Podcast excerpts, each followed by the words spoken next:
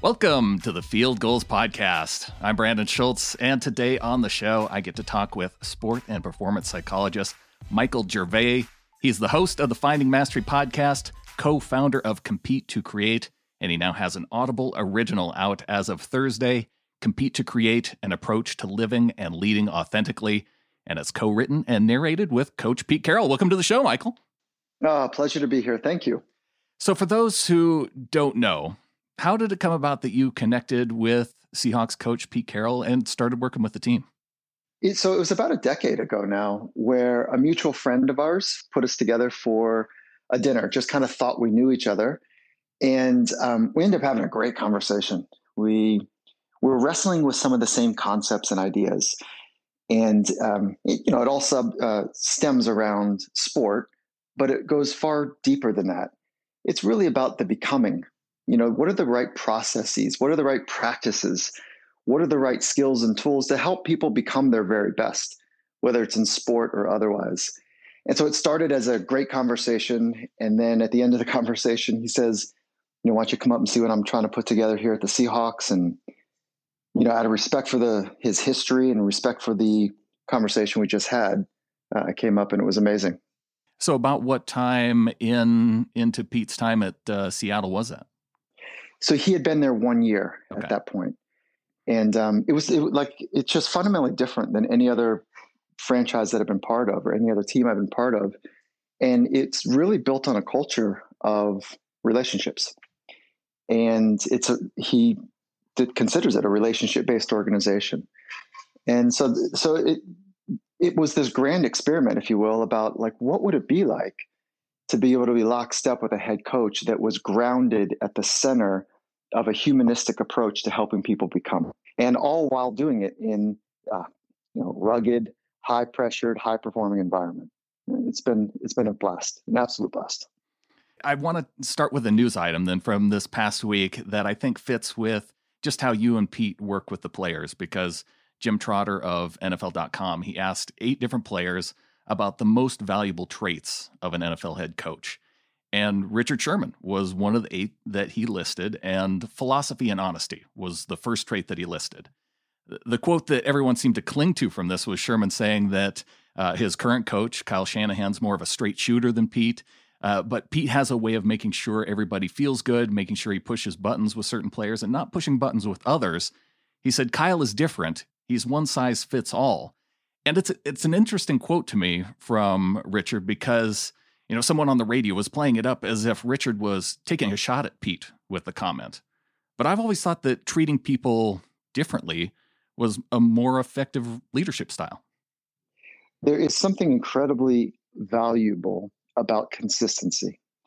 And when you when you really take a look at leadership, there's a couple components that take place. One is a very clear vision.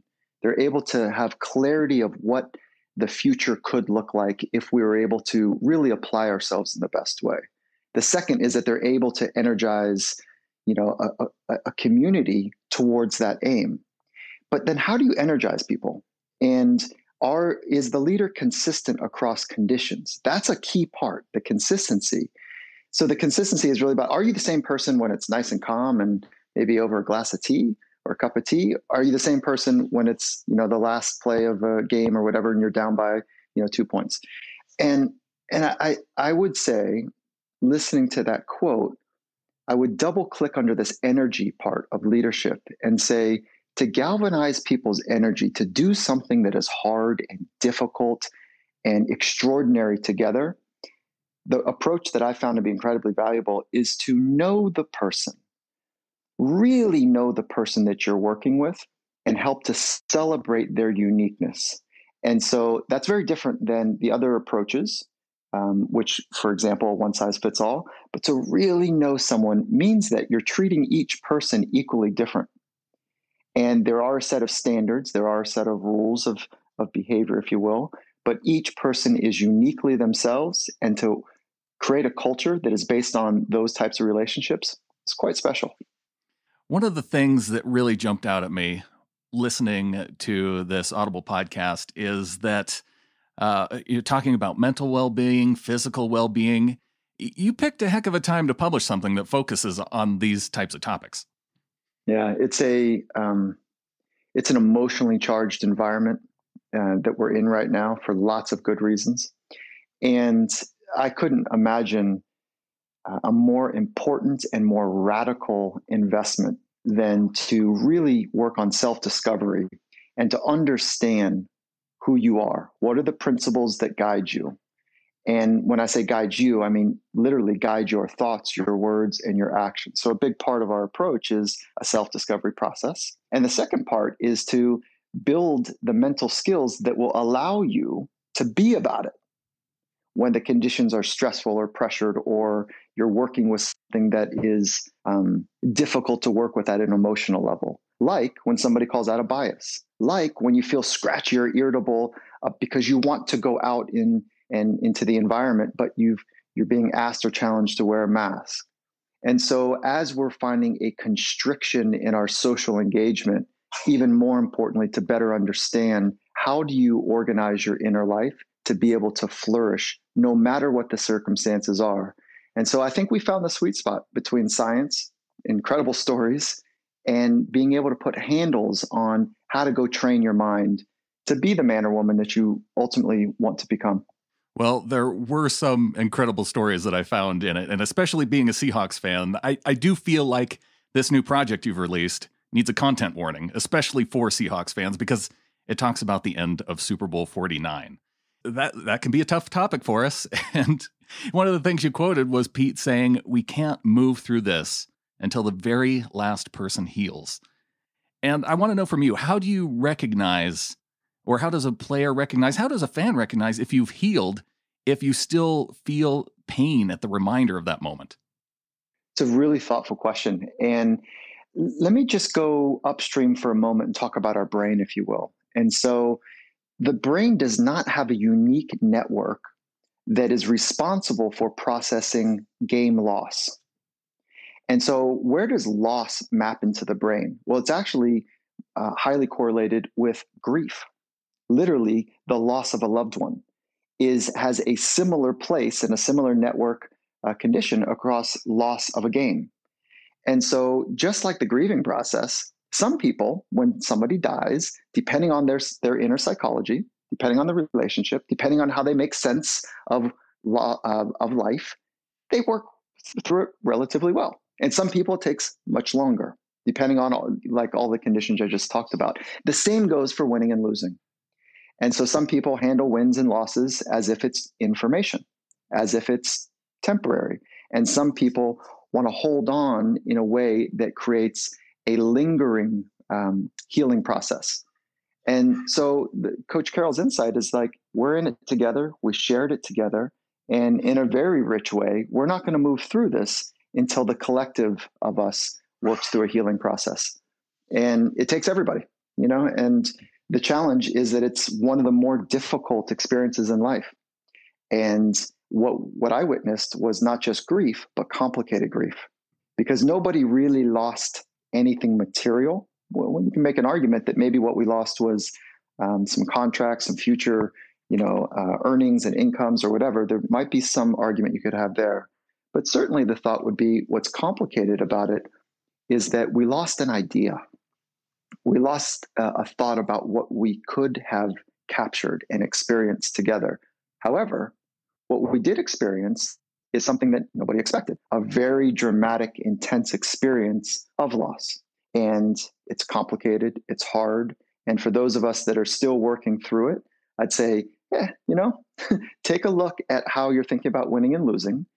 And if you can feel something that is scratchy or, or agitating about it, or you find yourself getting pissed off or frustrated, and you feel that animation as if it were real, that is part of the healing process. And how we interrupt that scratchy internal frustration is through a breath. One simple breath to come back to the present moment that you're in, because the present moment that you're in is actually not the moment that you felt lost with. And so if you can calibrate those two, you end up working through the healing process a bit more. You know, I do see how that can be helpful, but now I'm actually a little bit envious of the people that just process losses as information. But let's go ahead and take a quick break. Afterward, I want to continue this conversation by talking about some of the concepts you discuss in the book, like grit, mental imagery, and optimism. A lot more to talk about, all coming up next.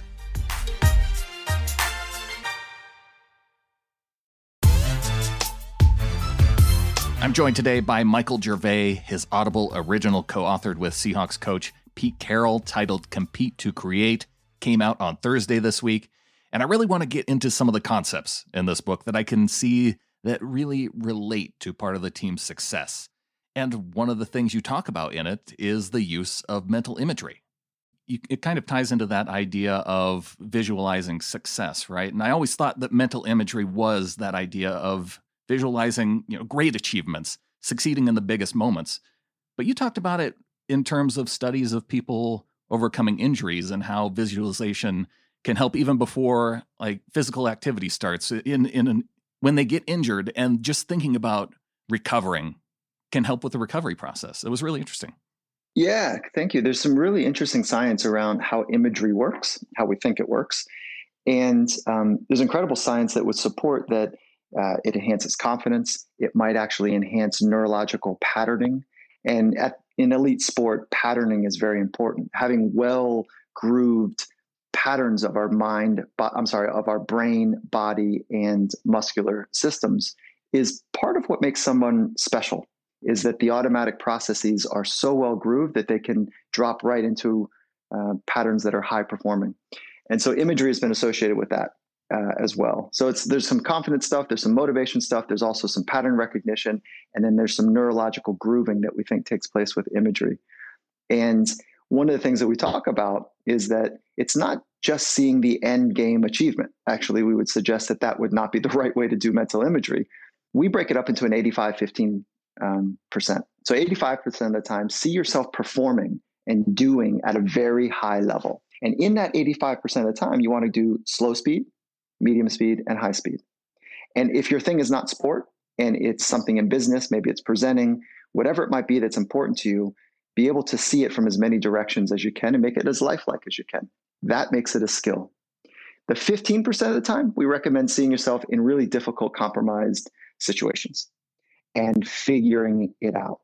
So, getting a free look in the future, if you will, both from a success standpoint and then from a compromise standpoint, where it's really hard.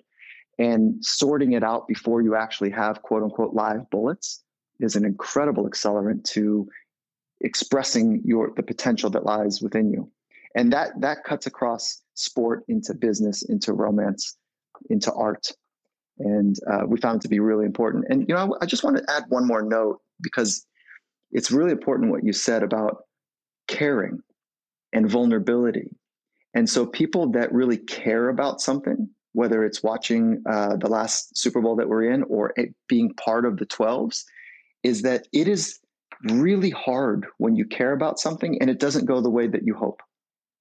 And I'll tell you what, it's a fantastic demonstration of vulnerability and courage being the same coin, just different sides. And when you really care about something, it means that you're you care enough to be vulnerable, to feel your way through this, even when it doesn't go your way. And that is the building blocks of courage. And I couldn't imagine a more important community than the 12s to be able to say, hey, listen, we care. And we, we want to be in this eh, amazing community of Seattle and across the planet and say, how can we do our, our life, whatever that aim might be?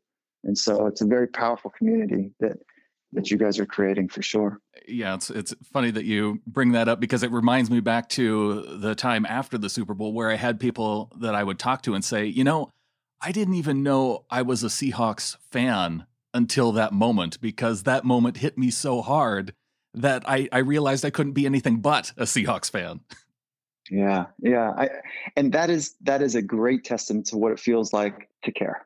And you know, it used to be cool to look like you didn't care, but really, that's a it's a safety mechanism. And when I say it used to be, I'm talking about like when you're maybe you're a kid or you know like 20 years ago it was like not cool to really care. It's so different right now. Like there's a calling to say it is cool to care. Like show that you care about something. Be about it. Stand for it. And um, i tell you the, the community of the 12s is, is fantastic for that. There's deep caring another thing that resonated with me from the the Audible original is the discussion about optimism. And I, I just look at a guy like Russell Wilson, who I think must test off the charts in terms of his optimism, because no matter what seems to happen, he has the belief that something good is right around the corner. And so I, I'm kind of curious how do you know if someone is really good at being optimistic? It's a great question, and we we believe from the um, a scientific approach that optimism is at the center of mental toughness, and optimism is tricky because as soon as we start mentioning the word, people that are optimistic, they're like, "Oh, this is great. Oh, good. Yeah, okay, let's talk about it." But people who have a pessimistic approach or a cynical approach are like, "Oh, God, here we go again. Like that soft stuff, kumbaya. What are we doing? Positivity, rah rah rah." And I'll tell you, like it couldn't be further than from away from that. Optimism is a fundamental belief that the future is going to work out. We're not born, best we can understand at this point. And there might be some predisposition toward um, anxiety or not anxious uh, from a genetic standpoint, but best we can understand is that we need to build the skill of either optimism or we build the skill of pessimism. And there isn't kind of a middle ground, a realism. That's not, you're either uh, working with reality as an optimist or you're working with reality as a pessimist. And how do you know if somebody is? Well, once something is not going according to plan, what is the natural default mechanism for how you think about what could happen next? And so if the natural default mechanism is, well, you know what, let's just stay in it because it's gonna, I'm gonna figure this thing out. It's gonna work itself out. I just gotta stay in it and work. Mm-hmm. That's an optimistic frame. I, would be hard pressed to find a world leading, world class doer or thinker that fundamentally doesn't believe that it's going to work out for them. Now, I say this with some compassion for people um, that are starting to get agitated by this point of the conversation because they are cynical or pessimistic. And I have compassion because if you have a pessimistic lens, it means that the person that you learn that from or the community that you learned it from, or you've developed it on your own because you've been burned, because you've been hurt badly. And pessimism and cynicism is a way to hold back from caring. It's a protection mechanism so it doesn't sting as bad if it doesn't work out. And so it is the mechanism to play it safe, to hedge your bets, to play it small, if you will. And um, I say, you know, Coach and I couldn't agree more with the value of optimism. And you know, if if this is hard to hear, then I would say something like, um, you, know, like uh, if you want to be mentally tough, check out optimism. and if you want to, if you, if you want to enjoy life, because the science is really clear about optimism and health and wellness and and uh, flourishing, if you will, it's pretty good there too. So you discuss mental imagery. We, we've talked about optimism, and the reason why I wanted to talk about those two things, I, I've been looking for a way to explain how the Seahawks and Russell Wilson, Pete Carroll have routinely found themselves in a deficit in the past season because, you know, so often it seems like the team in the fourth quarter, it, there they are at the end with the ball, they're coming back. And I wonder if just the pairing of optimism with the idea of mental imagery and, and being successful in those tough moments, is it because that in Russell Wilson's case, you're working through that mental image of of having that comeback opportunity at the end of the game, along with that pairing of optimism, that it can be can comparing those two things together be kind of self-fulfilling in a way that you end up being in those positions? Is it that's it. Okay, so you took me for a turn at the end, yeah, right? So um, I'll, I'll, answer that uh, with a very simple. Eh, I don't think so. you know, right? Like I don't think that the the pairing sure. of anything really like if you think about a red bicycle that one day you're going to have a red bicycle like that's not that's not where i would go with this. I would say that an optimistic framework allows you to stay in the difficult moments longer. So one of the reasons that we believe the seahawks are so difficult to beat and there's evidence that we are the hardest team to beat in the fourth quarter based on our margins is we have a fundamental belief that it's going to work out. We just got to stay in it one play at a time one snap at a time one thought at a time one breath at a time, stay in it, maximize, you know. And this is the concept of finishing. And so we talk about the value of finishing. And this is where Coach Carroll says, you know, let's just outlast by doing right longer than than we were able to do yesterday, and maybe even longer than they can across the, you know, um, the field. And that idea of a fundamental belief doesn't just kind of get turned on. That's not how this works. You have to practice it because when you are punching the stomach or you're holding your teeth in your hands and it's hard, well, if you're not trained, of course you're going to go to this is awful. And maybe you become pissed off, or maybe you say, I'm out of here. This is whack. Or you want to protect yourself and say, we can't come back from a 31 point deficit. Forget about it. That's what that's average. So if you don't train your mind, the brain will win. The brain's dictum is survival. The brain is like the hardware, to oversimplify this beautiful three pounds of tissue that sits in your skull that is magnificent as a, as a structure. To oversimplify, it's a little bit like the hardware, and the software is the mind. So if you don't train your software and really work on upgrading it to fill all the patches and the bugs from you know early childhood and adolescence, you got to fix those bugs that we that we allowed in there. You don't upgrade it, your brain is going to win. And what does that mean? It's just going to figure out how to survive. And one of the easy ways to survive is leave, check out, don't care. Right. And so this is why training the mind is actually a way to maximize this beautiful tissue of your brain and your body. And so, um, so you pair some stuff together, like confidence, it's a trainable skill, optimism, a trainable skill, imagery, a trainable skill. You become more ready to deal with difficult things that that are going to happen. And I just want to, I know I'm, I'm kind of sharing a lot with you, but I want to share one more story. Is that Karch Kiraly, one of the great coaches and athletes of modern time, and you might not know his name oh, because oh, I know he's in him. different sport. Yeah, beach okay, volleyball. So, beach volleyball. So I've had the privilege of working with him for with the Olympics, um, and it, he's an amazing human. So it's an in beach and uh, I'm sorry, beach volleyball gold medals, indoor volleyball gold medals, professional more medals than just about anybody uh, on beach, and he won the, whole thing in um, as an NCAA UCLA uh, athlete. So he knows winning. So we're going into our last Olympics in Rio, and I was working with the indoor women's national team, and he's the head coach, and he says, "Mike, this is like day three as we're starting to shape our four year arc together." He says, "I'll tell you what, nobody gets on the podium without in the Olympics without staring down a double barrel shotgun. Let's get our minds right to be able to handle that." I'm like, yeah, that's what's up. That's that's awesome. And so, but if you think about how that thought translates into life, nobody's getting through life without trauma, whether it's big T or little t. None of us are escaping our experience without without some chronic stress on a regular basis or some very acute, difficult stress. So just like in sport, let's get ahead of it. And I think there's a fundamental mistake when we look at the world leading athletes on the Seattle Seahawks or any other sport, and we herald them because of the trophy or we herald them because they're on the podium.